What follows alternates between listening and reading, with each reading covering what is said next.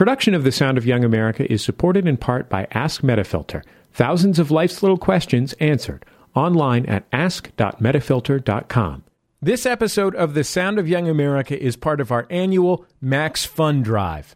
You know those people who usually kick off The Sound of Young America? The ones who say that the show is supported by listeners just like you? Well, they are listener supporters of our program. They went to MaximumFun.org slash donate and put their money where their mouth was to support this show. We'll have more information about the Max Fun Drive later, but know that you can donate now at MaximumFun.org slash donate. Let's have some fun. I'm Jesse Thorne, live on tape from my house in Los Angeles. It's the sound of young America from MaximumFun.org and PRI, Public Radio International. I'm tempted to say that my next guest needs no introduction, except that it occurs to me now that this is the radio and you can't see him. He's Weird Al Yankovic, probably the greatest song parodist of all time. He sold more than 12 million records, and now he has a brand new book called When I Grow Up for Kids that was a New York Times bestseller. His new record comes out in the summer, and it's such an honor to have him on the Sound of Young America. Weird Al, welcome to the show. I appreciate that. Thank you. I hope that that, that ramp up was suitable. I I, I, you impressed me. okay, I'm excited to be here. good, good. I I know. I mean, it's it's got to be fun to be you. I got to tell you. Um, I, I want to talk to you. Why, why don't we start by talking a little bit about your childhood? Um, I know that you were you went into school early and then skipped a grade early on in elementary school. So you ended up spending much of your childhood 2 years ahead of your age peers and 2 years younger than your grade peers. That's a good way to put it. No, it's a terrible way to put it. It was totally baffling. People are driving their cars on the freeway right now trying to do arithmetic. I, I know what you were talking about, and that's the main thing. Okay, so Uh, you you like double skipped. Yeah, uh, which means that I, I, for example, if you're doing the math, I started high school when I was 12 years old, and I graduated when I was uh, 16. Actually, did I start when I was 11? I graduated when I was 16. I, I know that much for sure. Uh, and you know, I, I would say maybe that maybe uh, made me a little bit less comfortable with my peers, or maybe felt more out of sorts. But um, in, in, in all honesty, I think uh, even if we were the same age, I would still have been the odd man out. I would still been the the ner- nerdy kid that uh, didn't quite fit in anywhere. So it probably made very little difference the fact that I was two years uh, younger than most of my peers in school. Do you do you really th- do you really think that's the case? I know I I remember when I was in elementary school and there was talk of changing what grade I would go into. And my folks vetoed it based on the fact that they were worried that it would be weird, basically. Yeah, I, th- I think that's probably a conversation that my folks had at some point, and then uh, you know, well, these are the same people that decided I should take accordion lessons. So I don't think they worried too much about me fitting in. So did you did you like playing the accordion? I mean, I know that your I know that it was your parents' idea. Um, did you did you did it was it appealing to you? You know, I didn't see anything wrong with it. Probably when I was seven years old, it seemed like a you know. Uh, an okay enough uh, idea at the time. I mean, I was playing uh, uh, classical pieces and, and polkas, of course, and and you know standard compositions, uh, uh, traditional songs. Um, and it seemed perfectly logical to me that I would take accordion lessons. It wasn't really un- until I hit my early teenage years and I wanted to actually play with my other friends that played musical instruments that I realized I was being ostracized. And for some crazy reason, they didn't want an accordion player in their, in their band. So uh, that's when I first realized that, mm, you know, the accordion maybe is not the hippest instrument in uh, contemporary America. Did you did you reject it as a teenager at any point? Well, I, I stopped taking lessons after about three years. So around age 10 or so, I decided I was just going to, you know, I don't know if it was because I was tired of it or I just felt like I could learn better on my own, but I just kind of set it aside for a few years. And then I picked it up again uh, a little bit later, um, just for fun. Um, to, to play along with the songs on the radio. I, I could play by ear pretty well. Uh, and I, I remember I used to have uh, Elton John's Goodbye Yel- Yellow Brick Road album completely memorized, and I could play it on the accordion. Uh, and my friends just thought this was hilarious. They just, for some reason, thought there was some humor in the juxtaposition of accordion music and, and rock music, which is something that I've, you know, carried on in my oeuvre to this day. When you when you were like 15, 16 years old, um, did you want to make music that was funny or did you want to make music that rocked and would make you a cool rock and roll guy? I don't think I ever had any aspirations to be cool. I thought that was sort of out of the question. You know, uh, I just wanted to amuse my friends. Um, and again, I never really thought I'd ever make a living doing this. I probably had my rock star fantasies like every, other kid that sings into their hairbrush in a bathroom mirror. Um, but, you know, it was always just for grins. Um, yeah, I, I think I, maybe I went through a stage which lasted about 20 minutes where I was like trying to write, you know, a serious rock song or a serious pop song and I wrote some just execrable lyrics, and I looked at them and said, "No, this isn't going to work. My brain is too warped to uh, to take this seriously. I have to kind of follow my muse, which was kind of just to do demented music." When did this? Now you use the phrase "demented music," which is uh, the descriptor for the music that was played on the Doctor Demento radio show, um, which was a popular syndicated FM radio show that was sort of a clearinghouse for every type of novelty song and piece of funny music. Um, when did you first hear that show? I think when I was maybe about 12 years old, uh, a friend of mine turned me on to it said, There's this show that's on KMET Los Angeles, uh, like FM station in LA. Sunday nights, four hours. He plays nothing but like weird, funny, crazy music. And I thought, Well, that's right up my alley. And uh, I started listening and uh, I was immediately hooked. Um, it went on a little bit past my bedtime, so after lights were out, I would have the uh, alarm clock radio under the covers, you know, and I'd be listening to the the the, the funny five or the top ten, and uh, it was uh, I listened to it religiously. I mean, it really was an important part of my life. And um, after a while, my friends were saying, "Well, why don't you, you know, why don't you record your own stuff and send it into the show?" And I thought, well, I could do that. Uh, and so I re- recorded myself singing along with my accordion uh, just on a little tiny cassette tape recorder uh, in my bedroom. I think I uh, it was the cassette for like three for a dollar. I mean, there was just even even the stock was cheap. Um, but I sent them to the Dr. Demento show, and to my utter amazement, he played those songs on the radio. Um, I, I, just could not fathom this this was happening. It was like just the stuff that I had just recorded in my bedroom was now being heard by uh, the whole listenership of the Dr. Demento show. I want to play a little bit of one of the first songs that you sent to Dr. Demento. This is a song called Belvedere Cruisin'. You have that? Wow. Um, the internet, my friend. Oh, yes. Everything's on the internet. It's amazing. Yeah. Uh, how old were you when you recorded this song and sent it in? I was either 15 or 16, I think. Wow. Well, let's hear a little bit of my guest, Weird Al Yankovic, in his very first song, Belvedere Cruisin'.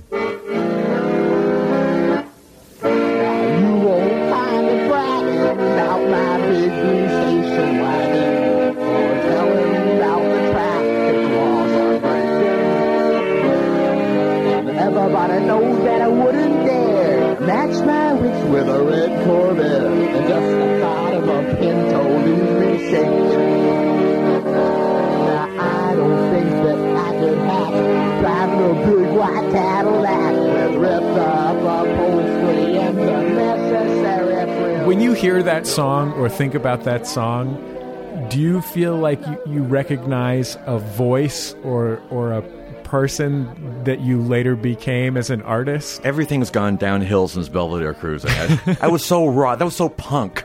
You know, it was so feral and so intense. I I don't think I've ever matched that intensity. but but sincerely, I mean that that is really. I think the theme of that song you know it's it's a song about um, it's a love song about my parents' car, which you know I, I, think every every artist has one of those songs in their catalog. It's it's also a song that has I think a classic Weird Al juxtaposition, which is essentially fronting like you're cool in the way that popular music does. And that being sort of reality checked by something very banal. That's again a very nice way to put that. Yes, let's go with that. speaking speaking of songs that have that theme, I, I want to play a little bit of your first big Dr. Demento hit, uh, which is a song called "Another One Rides the Bus." Okay. Riding in the bus down the boulevard, and the pace was pretty packed. Yeah. Couldn't find a seat, so I had to stand with the perverts in the back. It was smelling like a, like a room. There was junk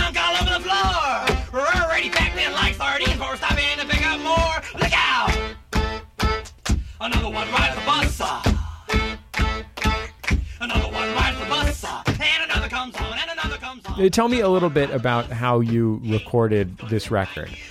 Uh, that was uh, another one. Rides the Bus was written uh, very, very quickly. I think um, this it was actually over a weekend uh, where I went on a uh, on a uh, camping trip actually with Dr. Demento and and a couple other friends. We'd actually become friends uh, during my high school years because I would send him recordings and he'd play them, and we developed a bit of a relationship. Um, and uh, he invited me and I think our friends Beefalo Bill and Damascus and other other people who had been friends of the Dr. Demento show to go on a little trip. And um, over that weekend, I I think I dashed off the lyrics in like 20 minutes because the Queen song was a big hit on the radio. Uh, and I thought, oh, maybe he'll let me play this the song on his show that Sunday night. And I told him about it, and he said, "Yeah, well, we'll have you debut during the uh, the, the top 10. Uh, so I had my accordion with me uh, during the show. I uh, got ready to play, and I said, "Anybody wants to make any funny noises while I'm playing? You'll feel free. Musical Mike, you can do your hand flatulence sounds, and everybody else just like do whatever." I think we maybe practiced it once out in the hallway. And there was this guy that said, "Hey, you know, I, I'm a drummer. I, I could bang on your accordion case." And I said, "Yeah, that, that's great." Uh, so uh, Dr. In- introduced me, Alfred Yankovic, and his magic accordion, or however it was, and he turned on the mics, and uh, and we did another one, Rides the Bus. couple ago, but I couldn't get to the door. There isn't any room for me to breathe. Now we're gonna pick up more, yeah. Another one the bus. Another one rides the bus. And another comes on, and another comes on. Another one rides the bus. Hey, he's gonna sit by you. Another one rides the bus. and uh, I didn't think anything of of it other than yeah, that went pretty well. And then I went back off to college because I was uh, I think 19 years 19 years old at the time, and I was just on on break from from school. Went back to college, and about a week later, my roommate. Uh, was telling me, oh, when I get back from class, on it, he'd say, you know, there were some messages for you on the phone. There's some radio station in New Zealand that wants a copy of another one rides the bus, and I was getting all these crazy messages from all around the world, people trying to figure out how to get a copy of the song because it was on the Dr. Mel show, uh, which was syndicated nationally. But you know, the song really took on a life of its own. It, it was viral in the days before things went viral. I mean, people were just uh, you know desperate to get a copy of this thing. Um, so that was that was the beginning of it. It, it came out uh, eventually, gosh, s- several months after the fact, after the uh, bloom was uh, far off the rose, but um, didn't quite get out in time to, to make any kind of real splash. So the question that I want to ask you about that whole scenario that you just described is what is it like to go on a camping trip with Dr. Demento and the stable of artists from the Dr. Demento show when you're like 19 years old and everyone else is, I'm sure, roughly the same age. Maybe there's like some 43 year old guys that record on their ham radio. I'm trying to figure out what this scenario is like. Well, Dr. Demento was the uh, the oldest guy there. I mean, most most of us that were answering phones and hanging out were, uh, I think, probably college age or mid twenties. So uh, it was a fairly young group, actually. Um, uh, Dr. Demento did not did not wear his top hat when he was camping. That's about, about the only time you'll see him without his top hat. Um, I don't remember much about the weekend. I, I think we, just, gosh, I don't, don't even remember where it was. Somewhere in Southern California. We just went out to a cabin someplace and went hiking. So that was about it. I'm just imagining like time to barbecue some wieners. woo woo woo! In a crazy Dr. Demento voice. He was a guest once on The Sound of Young American. A very nice man. yes, yes, he is. What was the point that the, these dalliances in recording and performing became an earnest attempt at building a career that could pay your bills? Probably not until after I graduated from college. Um, well, I proceeded to try to, you know, take a shot at getting a bona fide record deal, and it was a period of a couple of years where, you know, uh, I knocked on a lot of doors and uh, uh, sent a lot of tapes around, uh, and the the general response was, "Oh, this is really funny. You're very clever, and it's, yeah, you know, this, you know, it's, some, it's possibly even genius, but you know." We're not interested because this is novelty music, and if you're lucky, maybe you'll have a, another hit single or something. But we're looking for people, you know, to have long careers, and you know, this, you know, this is just not the genre that we want to be involved with. What were you listening to in the 1980s uh, when you were first building your career? I've always been kind of drawn to. Well, of course, like there's the Dr. Demento artist, which which inspired me in the first place. But uh, I was, uh, in terms of contemporary artists, I was really inspired by the whole uh, new wave scene, which was, I guess, it's more like late '70s. But but uh, the the B-52s and Devo and Oingo Boingo, Talking Heads, things like that. Uh, and that, that kind of carried over into the 80s a bit as well. But yeah, anything that was a little quirky and left to center, I, I took a lot of inspiration from that. This was a time when the music landscape was really changing a lot. Um, just as it had in the 1970s with the sort of advent of FM album oriented rock radio, it was changing in the 1980s into a, a world that was uh, driven by uh, new radio formats and also MTV that had video. Um, what was the first like real studio produced attempt that you made that really worked? The the first album uh, that we did was done on spec. Uh, it was uh, produced by Rick Derringer, and I should probably explain how that came about. Um, I, I, was I get permission when I do the parodies, and, and one of the parodies that I was uh, recording was uh, a parody of Joan Jett's hit uh, "I Love Rock and Roll," which correct me if I'm wrong was "I Love Rocky Road." That is correct, sir. Now that was a cover version for her. That was originally done by a group called the Arrows. And uh, one of the gentlemen in the Arrows who also co wrote the song was Jake Hooker, who happened to be Rick Derringer's manager. I hear those ice cream bells and I start to drool. Keep a couple quarts in my locker at school. Yeah, but chocolate's getting old. Vanilla just leaves me cold. There's just one flavor good enough for me. Yeah, me. Don't give me no crummy teaspoon. I know what I need. Baby, I love Rocky Road. So won't you go and buy half a gallon, baby? I love Rocky Road. So have another triple scope with me. Oh, was that was that your first genuine real life radio smash? Well, uh, there was a, a, demo of that song that came out before the album. It's sort of like we were trying to get. We, we did the album. We recorded the first album on spec very, very quickly, very cheaply, and mm, I would say sort of poorly. but, but you know, it was a product of a product of its time. Um, but we had the uh, the demo of the song which we kind of leaked to Los Angeles radio, and it actually got a fair amount of airplay on a couple of the top 40 stations and we we used that exposure to create the buzz that would you know we hoped would get us a record deal. And again, you know, we were still having a tough time from uh, all the record companies. They all thought that you know this was novelty. This is not something we want to dirty our hands with. And finally, uh, a company called Scotti Brothers decided they would take a shot at it.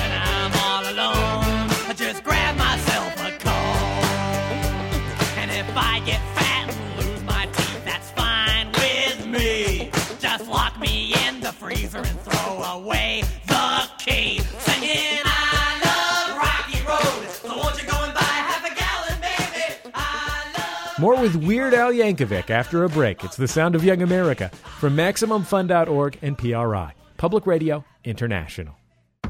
The Sound of Young America and MaximumFun.org are proud sponsors of the third annual Women in Comedy Festival in Boston, Massachusetts, March 9th through 13th.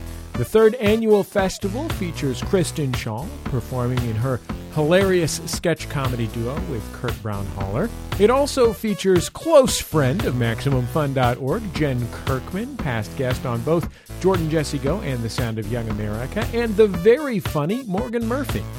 Shows take place all over Boston, and the goal is to create a place for people to experience the comedic expression of women, see strong female performers, and above all, be entertained. They book some really great comics.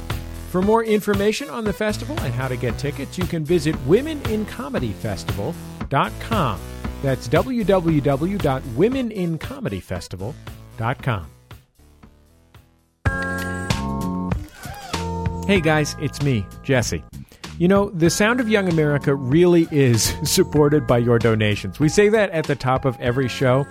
And at the top of every show, when I listen to it, when I'm walking the dog or whatever, I wonder if that really gets through. if it makes it through that headphone cable and through those earphones and into your brain as actual words with meaning rather than just a sort of little musical song that precedes every Sound of Young America episode. Direct donations from podcast listeners make up the vast majority of our budget at MaximumFun.org. They're what pay Nick to edit the show, and pay Julia to produce the show, and pay me to host the show, and do all of the other stuff that all three of us do here at Maximum Fun.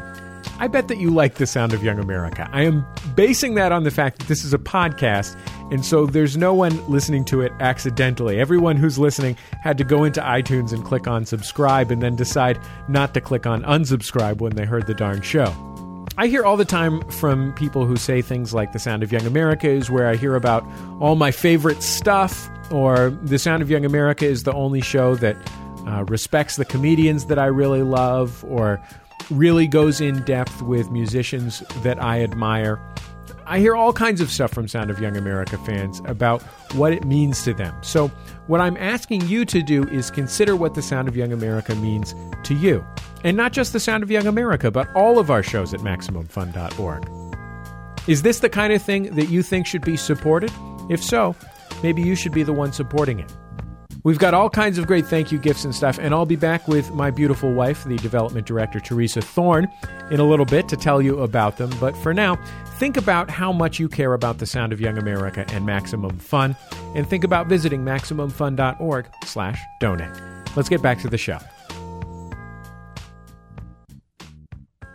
It's the sound of Young America. I'm Jesse Thorne. My guest is pop music's greatest parodist, um, and perhaps the most successful purveyor of, mo- of funny music of all time, Weird Al Yankovic. It's great to have you on the show. Great to be here. Thank you so much for doing this. Your albums are uh, often roughly half uh, original compositions and, and half parody songs. Um, usually with a polka medley thrown in. Um, and I want to play one of your earlier uh, successful original compositions, which is called Biggest Ball of Twine in Minnesota. Okay. Well, I had two weeks of vacation time coming after working all year down at Big Roy's Heating and Plumbing. So one night when my family and I were gathered round the dinner table, I said, Kids, if you could go anywhere in this great big world now, where'd you like to go to? They said, Dad, we want to see the biggest ball of twine in Minnesota. They picked the biggest ball of twine in Minnesota. This is another. This is another one of your tunes. This one, an original that is, um, that is about that sense of kind of suburban banality. I wonder how you felt about that in a time when, in the in the early and mid 1980s, when there was sort of this buzz of satire of that, like attacks upon that, uh, that was left over from punk rock in part, um, and also uh, an ironic celebration of camp, which was at the time just kind of making it into the mainstream. Right. I mean, there was certainly a lot of. Uh, I mean, you can read a lot into my my, my body of work. I, I think the irony plays a lot into it, and certainly the, there's an there's a uh, uh, there's a theme uh, running through my songs of uh, uh, celebrating banality, um, which which I just kind of wanted. To, you know, I'm sort of alternative music as it is, um, but you know, everybody else was writing songs about love and and loftier themes, and you know, I thought that to to stand out, I could be writing songs about lunch meat, and or, or or twine balls or what whatever the case may be, and just just celebrating uh, the minutia of everyday life. I I was thinking of I was thinking of Eat It, which was uh, I'm 29, so that was a big that was a big thing in my childhood. Eat It, Uh, both Beat It and Eat It. I worshipped Michael Jackson and I loved Eat It. And I was thinking about how that is just simply about the simplest thing it could possibly be about. yes.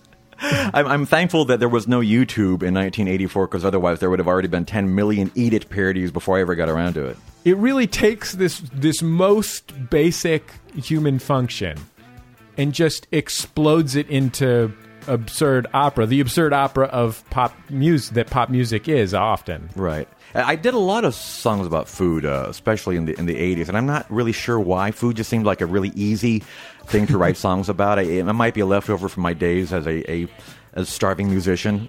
I don't know, uh, but it, it's come in handy because now. Um, because I have written so many songs about food, I can totally write off any kind of food that I eat. Like my grocery bill, like that's a tax write off because you know I, I need it for inspiration for my songs. Really.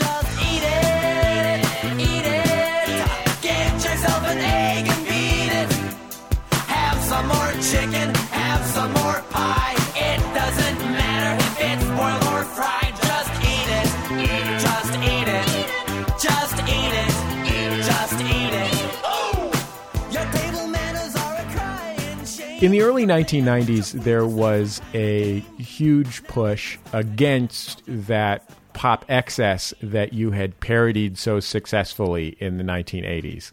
The kind of, uh, you know, frivolous Debbie Gibson songs that uh, made a great target for you were suddenly the target of the songs that were on the radio as alternative rock became a huge phenomenon.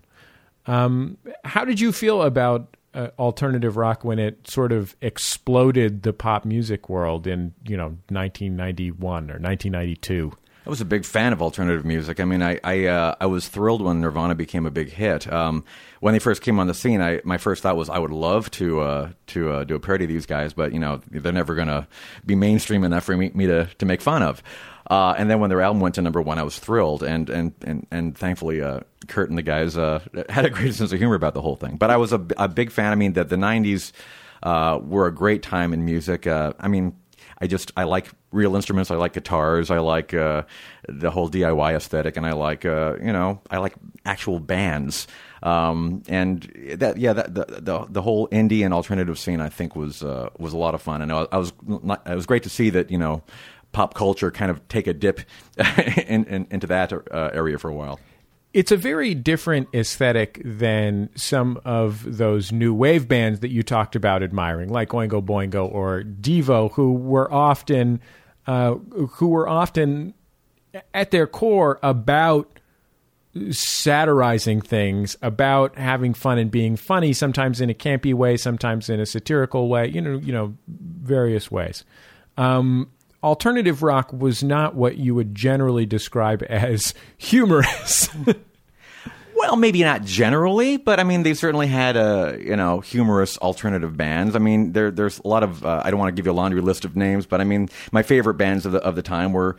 Uh, well, just add one example: uh, the Presidents of the United States of America. I mean, they're part of the Seattle scene, part of the alternative scene, but you know, there's certainly a lot of humor in their songs, and again, a lot of their uh, material was celebrating banality, much like uh, like my m- material was. So I, I definitely uh, found some kindred spirits in that scene. Let's hear a little bit of alternative polka. One of my guests, Weird Al Yankovic's legendary polka medleys of popular music. This of the popular music of the early 1990s.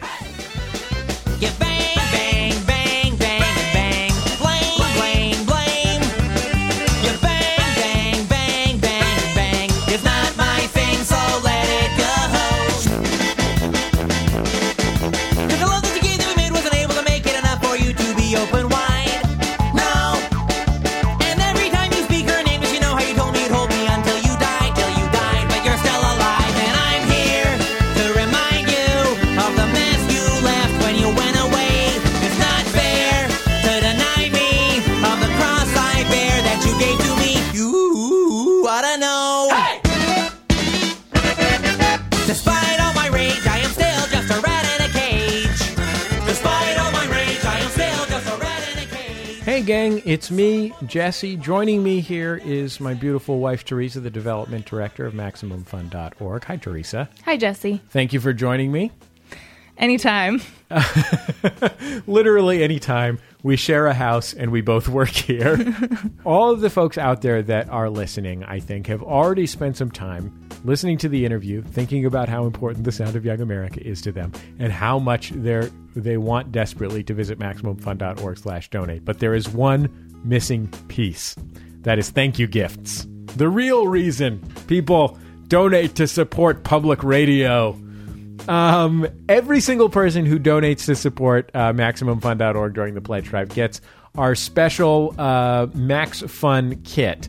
Uh, that's some stickers, a Max Fun Club membership card that is hand letterpress printed in San Francisco, uh, plus access to special uh, donor only content, including special episodes of Judge John Hodgman, Jordan Jesse Go, Stop Podcasting Yourself, My Brother, My Brother, and Me, and special Rift short films, uh, just like the one that me and Jordan made last year that some folks might have seen on the web or on their uh, DVDs.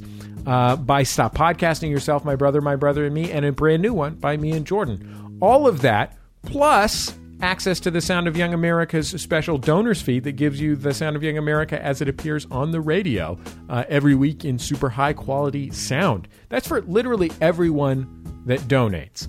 Um, but we've got lots of levels from $2 a month to $200 a month. Um, at the $10 a month level, you become a friend of the family. You get an Eco Bags brand canvas tote bag. We've got five different designs. Um, Teresa, you went out and tested all the different bags. You were measuring different bags with uh, tape recorders, not tape recorders, tape, measures. Thank you. I wanted to find the right size that would work for everyone for grocery shopping and errands and things like that. Couldn't be too big, couldn't be too small. Right. It could. It had to be unisex. It had to be both genders appropriate. Just something that looks sharp. And there's there's different designs for every one of our shows at the ten dollar a month level. At the twenty dollar a month level, you join the Diamond Friendship Circle. Uh, you get the tote bag plus you get this cool USB drive that Teresa picked out. It is made out of wood. Features our logo on it. And uh, contains hand-picked episodes of all of the MaximumFun.org uh, podcasts that we've each of us each of us hosts has gone into our archives and picked our absolute favorites and put them on this USB drive. And there's plenty of room for your portable document storage needs. That's right. and then at the $35 a month level, um, you get our awesome Nerd Emergency Kit. Now, look, a, a lot of public radio stations out there will tell you that this whole thing about the world ending in 2012 is wrong. Well, we're the only ones brave enough to tell you that it's right, and if you give us money, we can help. We're the only ones brave enough to say that, Teresa. That's right. and we've filled this Nerd Emergency Kit with everything that we imagine you might need for the apocalypse. Presuming that you're a geek or a nerd. Yeah. At least kind of a geek and a nerd. Or at least you wear glasses. Look, you know how to listen to a podcast that basically makes you a geek. One thing that it does have is an Eton self powered AM/FM weather radio that has a built in flashlight and solar charging. So you can charge your phone, you can charge anything with a USB cable. Um, it also comes with our MaxFun USB drive. So if you get super bored in your emergency, you have something to do. Um, and it comes with all kinds of other helpful tools and also just fun stuff like astronaut ice cream. Absolutely. Like everything that you need to survive this apocalypse, whether uh, one of. I don't know what the apocalypse is going to be like, but I presume that Mel Gibson's going to be out there in an evil robot car uh, shooting people in an anti Semitic, uh, slightly crazed type of way. This is sort of a combination of what I've learned from TMZ and the movie Mad Max. They sort of run together in my head. But anyway, you're going to need like this credit card survival tool. This thing is like the size of a credit card. It's made of stainless steel. It has a can opener, a knife edge, a screwdriver, a ruler, a, ca- a cap opener, a four position wrench, a butterfly wrench, a saw blade, a direction ancillary indication. I don't even know what that is. And to top it all off, this thing has a keyring hole. Um, you also get a pad of graph paper, a mechanical pencil, a white surgical tape in case you need to uh, repair your eyeglasses uh, after the apocalypse, a 20 sided die in case you need to play Dungeons and Dragons after the apocalypse, dinosaur band aids, and as you mentioned, Teresa, should you become thirsty or hungry when uh, you're roaming the playa, you get astronaut ice cream and Tang. So it's pretty great. That's what you get if you donate at the $35 a month level. You'll also, of course, get the tote bag and the Max Fun pack. Um, and then going up from there, we do have some really great gifts at the $50 a month level, the $100 a month level, and the $200 a month level. aka the Thorn Family Blondie Brigade level, the Jesse's Golden Eagles level, and the Jordan's Platinum Angels level. You can check that out on our website. Go to MaximumFun.org and click on donate. And it's super easy and super fast. Um, you sign up with your credit card, um, it's an automatic monthly renewal, so you don't have to really really think about it again unless you're ready to cancel at some point, in which case you simply cancel. It's all online at MaximumFun.org. It's all super easy. We've got a brand new credit card processing system. You don't even have to futz around with PayPal. Just go to MaximumFun.org slash donate right now. It's MaximumFun.org slash donate. Let's get back to that interview. So tell me a little bit about what inspires you to create not one of your parodies, but one of your original tunes. Do you usually start with a joke? Do you start with a melody?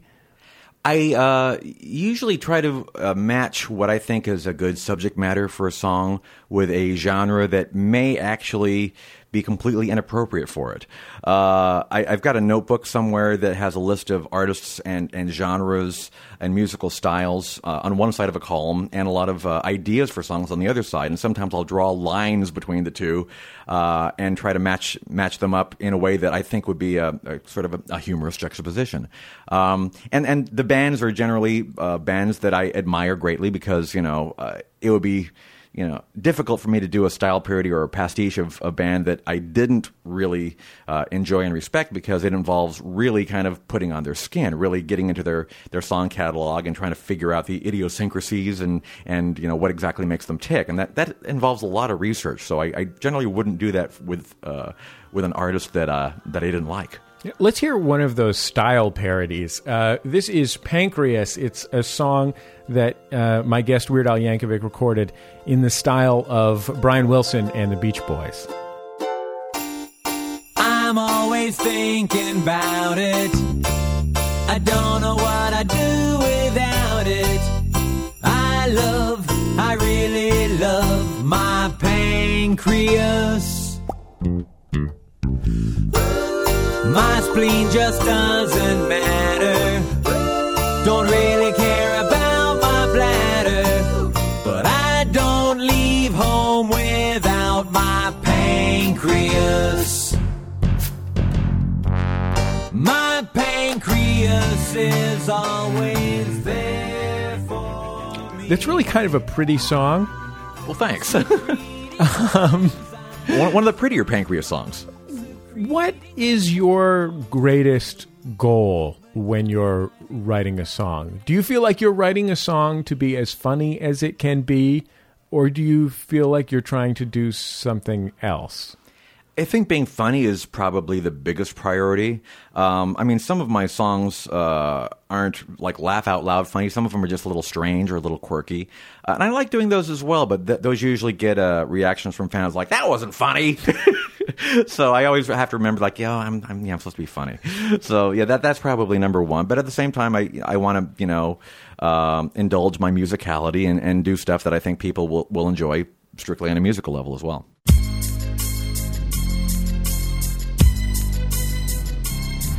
As I walk through the valley where I harvest my grain, I take a look at my wife and realize she's very plain. But that's just perfect for an Amish like me. You know I shun fancy things like electricity.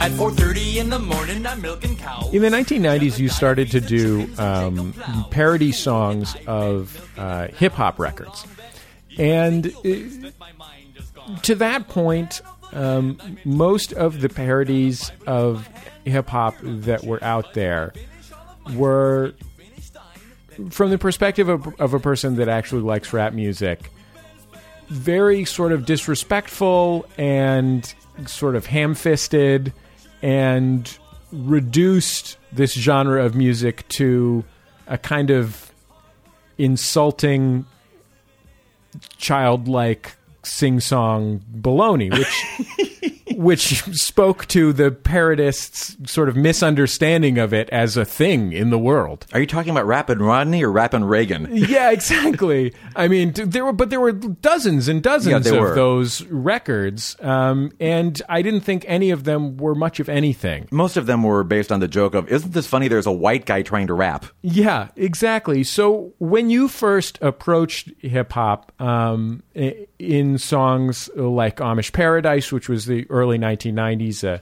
uh, uh, and a huge hit, another huge hit that I, I remember from my own childhood. Um, what was your what was your perspective on what had been done and what could be done? I try to just basically ignore most of those uh, examples that you that you mentioned.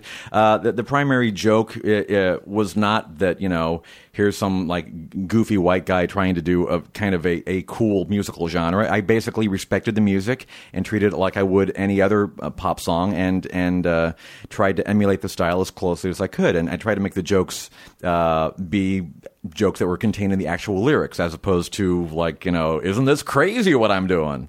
Yeah, You know, one thing that I was always impressed by is that uh, you're really not a bad rapper. Well, thanks. it, and rapping is kind of hard. Um, I know that I could not successfully rap. Um, tell me a little bit about the work that's involved in in achieving the level of competence that is needed in order to make a successful parody.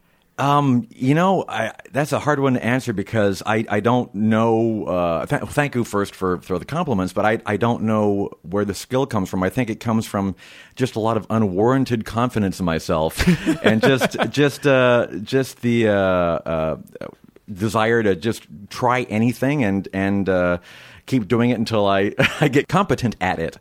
Um, so I, I don't know. I mean, I never certainly considered myself a, a rapper, uh, but uh, I, I, am a musician. So in terms of rap, I can figure out like, okay, there's uh, you know these syllables need to be eighth notes, and this one has to be a quarter note, and I figure it out musically, and and then I just give it my best shot.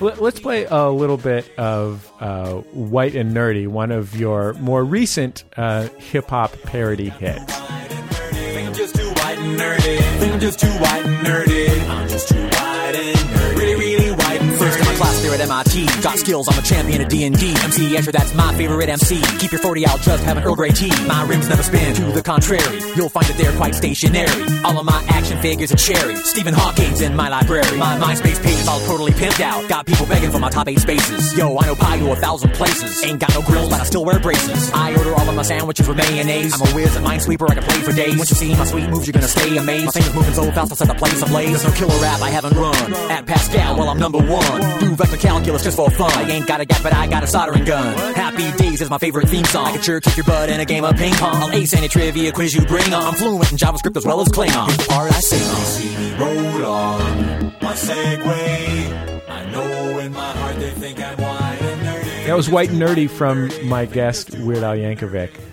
Um, do you like to listen to parody? Is is parody a form that like intrigues you as a consumer of media? Uh, I try not to listen to a lot of other parody artists. I mean, there, there are a lot on YouTube, uh, and uh, I, am aware that they exist. Uh, but I, I, try not. I try not to expose myself to that because I don't want to be unduly influenced. Uh, I try to be aware, just because you know I, I wouldn't want to tread ground that's been tread before, uh, if at all possible. That it, that's becoming more and more difficult every year, given the nature of portals like YouTube. Um, but yeah, I, I, still enjoy comedy music. I still enjoy uh, uh, satire, but um, I, I try not to expose myself to a lot of other actual parody songs. When I was in college, one of my uh, professors was Tom Lehrer, who's one the great funny musicians. Um, although he recorded only two LPs, I think, if I remember correctly. Maybe maybe three. Maybe three. Yeah. Okay. So he was one of my professors, and he was a he was a very funny, very crabby guy. Um, he he earned the right to be crabby. um, in fact, I believe his direct quote about uh, why he never made any more records was, "What's the use of having laurels if you don't rest on them?" Right. I, I, think he also said at one point that uh, he thought that satire was dead after Henry Kissinger won the Nobel Peace Prize. so uh, Tom Lehrer, it was a class on American musical theater, and at one point he was talking about songwriting.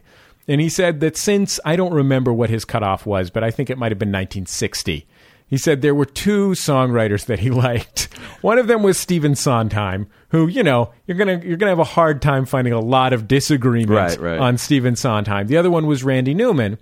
And the thing that he liked about Randy Newman was uh, not only that he was funny, but also that he wrote songs with each of which had its own distinct perspective, its own little world.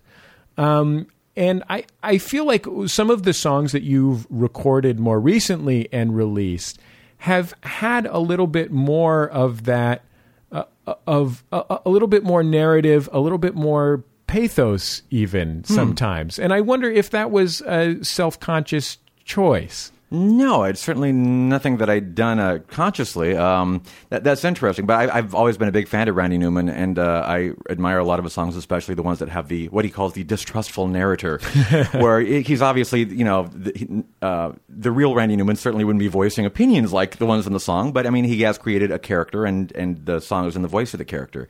So I, I think a lot of my songs are that way as well. I mean, there's certainly some very uh, questionable people that are are uh, the, uh, the first person narrators of some of my uh, songs. So um, I, I think I probably got that idea from Randy. I, I want to play a little bit of a song that you released on the internet that will, I think, eventually become part of uh, your new album, which is coming out later this year as we record this. It's called Skipper Dan, and it's a really, it, it's a really uh, uncharacteristically sweet, sad It's bittersweet, yeah. version of your typical sense of humor. Here's Weird Al Yankovic and, and Skipper Dan.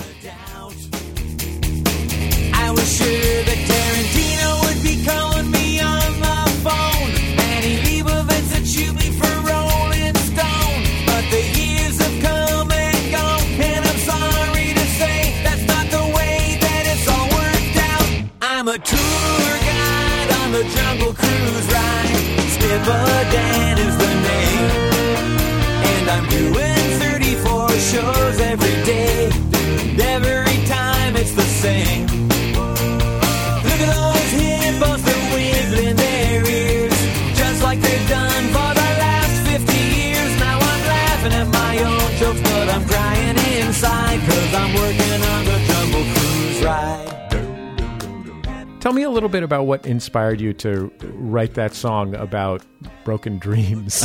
I, I think that I was actually on a jungle cruise ride with my family at Disneyland, and uh, the skipper made just some kind of offhanded comment uh, about his failed acting career. And, uh, and a light bulb immediately went off, and I thought, well, that's a whole song right there. I mean, I could, could kind of visualize this whole sad character's life full of broken dreams. And, you know, again, Skipper Dan is not one of my really laugh out loud kind of funny songs, but I thought it was a really interesting uh, uh, character study and uh, something that uh, that I enjoyed uh, taking on. Were there things that you uh, sort of left by the wayside, your own dreams that you abandoned in order to pursue this amazing career as a parodist? Not at all. I'm living the dream. This is. I, I feel you know. I. I uh, I, can't imagine anything else I'd rather be doing. Frankly, I mean, uh, I, you know, I, I've uh, comedy and, and music have always been my passions, and uh, uh, I still can't kind of can't believe that I've been able to uh, make a living at it all these years. Even though the theme of your new children's book, When I Grow Up, is the panoply of dreams that a child has for his life, uh, of which he's obviously may well have to pick just a couple. Yeah, well, I mean, within the context of of uh, being Weird Al, I've been able to not only you know do, be a singer and songwriter, uh, but I've been able to do a be a director and a producer and, and a writer, and I've done movies and I've done a lot of things uh, you know within within that context. So uh, uh, I, I feel like I I have uh, you know had a lot of you know, various things going on in my life, much like Billy had going on in his head in the book. Are you surprised that now, as you essentially enter middle age, you are not only still in the midst of a career, but essentially as successful, as high in the music industry now as you have ever been? That's a great feeling because most artists that have been lucky enough to have a career that's lasted a few decades, uh, when they do their live shows and they say, "Here's something from the new album," that's usually the bathroom break. That's like, okay, uh, we'll be back in 20 minutes. Um, and I'm I'm very fortunate that uh, m- you know every album that I put out is as vital and as popular as anything in my back catalog. Um, my last album was os- ostensibly the my most popular album of my career. It's it's, uh, it's the first one to chart in the Billboard Top Ten. Uh, White and Nerdy uh, surpassed Eat It as being my most popular single. It sold over a million legal downloads, and I don't know how many illegal ones, but I'm quite a few, I bet. Uh, but I mean, it, it's a, a pretty heady thing to realize that this far into my career, uh, I'm actually sort of peaking. Well, I, I sure appreciate you taking the time to be on the Sound of Young America, Al. It's it's something we've always wanted to do. It's really great to have you on the Well, show. it's great to be here. Thanks so much. Weird Al Yankovic's new album comes out this summer or so. His best selling, yes, that's right, New York Times best selling children's book is called When I Grow Up. Okay, guys, I hope you enjoyed that episode of The Sound of Young America as much as I did. If you've been waiting until the show was over to donate, now is the time. MaximumFun.org slash donate. Ready? Steady? Go! Production of The Sound of Young America is supported in part by Ask Metafilter. Thousands of life's little questions answered online at ask.metafilter.com.